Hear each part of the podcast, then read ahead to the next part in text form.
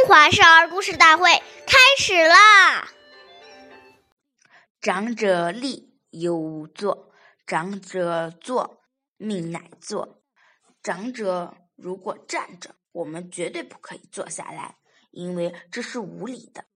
长辈坐下来以后，吩咐我们也一起坐时，我们才可以坐下来。岁月易流逝，故事永流传。大家好。我是中华少儿故事大会今日讲述人张冰雨，我来自小季金喇叭少儿口才钢琴艺校。今天我给大家讲的故事是《王生解娃》第二十二集。张世之是汉朝著名的大臣，他非常尊敬长辈。有一次，朝廷举行干会，许多达官贵人都前来参加。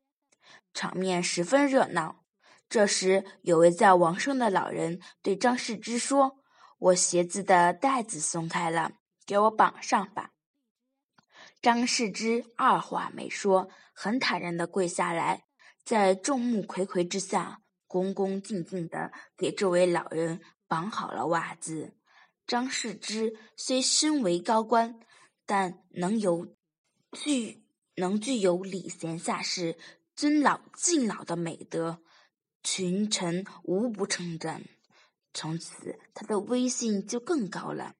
下面有请故事大会导师王老师为我们解析这段小故事，掌声有请。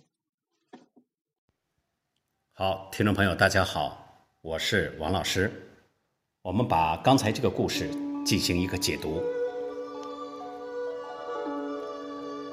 这个故事说的是，礼节是一种非常重要的社交礼节。我们参加聚会时，大家都有这样的感受。